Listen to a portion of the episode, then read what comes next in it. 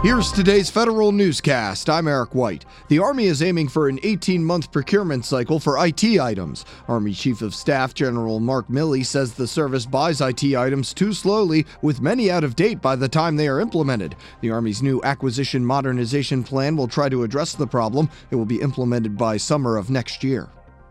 The assortment and inconsistent application of cyber standards is annoying more than federal agencies. The associations representing state chief information officers and governors tell the Office of Management and Budget that complying with federal cyber regulations can hamper state IT modernization efforts. The National Governors Association and the National Association of State CIOs write to OMB Director Mick Mulvaney asking him to work with agencies to harmonize disparate and often conflicting federal cybersecurity regulations and to normalize the audit process. The associations say the large number of federal regulations can and have impeded state efforts to produce cost savings.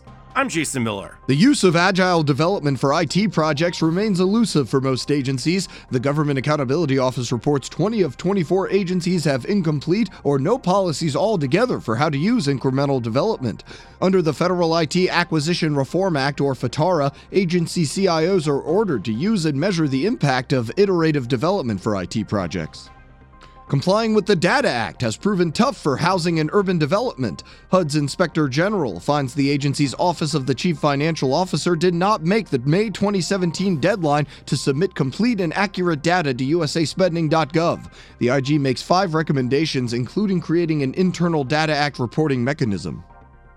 The chairman of the Senate Armed Services Committee, John McCain, threatens the Pentagon to get it to finish its first ever financial audit. More from Federal News Radio's Jared Serbu. McCain said Tuesday that DoD officials had been, quote, getting away with the department's lack of audit readiness for years. He threatened that the Senate will block authorizations for key acquisition programs if the Pentagon doesn't finish the audit it's pledged to conduct this year. A law in place since 2010 required DoD to be audit ready a little over a month ago, and DoD has already hired outside firms to conduct the first audit, but department officials do not expect to earn a clean opinion on their first go round.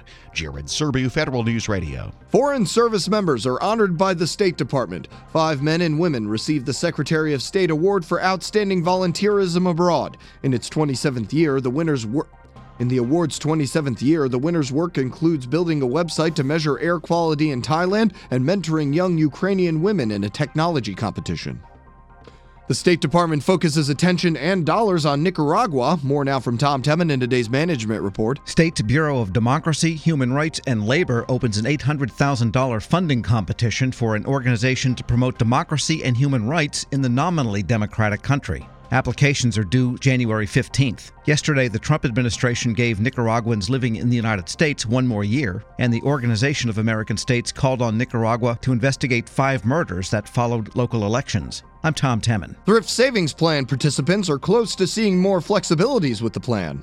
The Senate passes the TSP Modernization Act. It gives participants more options for withdrawing from the TSP, letting them make ultimate withdrawals. Current participants can only make one partial withdrawal before reaching age 59 and a half. The bill now goes to the president's desk.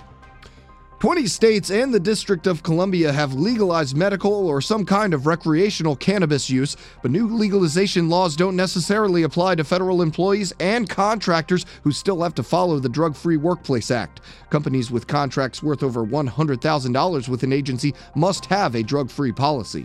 Find these stories at federalnewsradio.com and subscribe to the Federal Newscast on Podcast One or iTunes. You can also follow us on Twitter at Federal Newscast. I'm Eric White.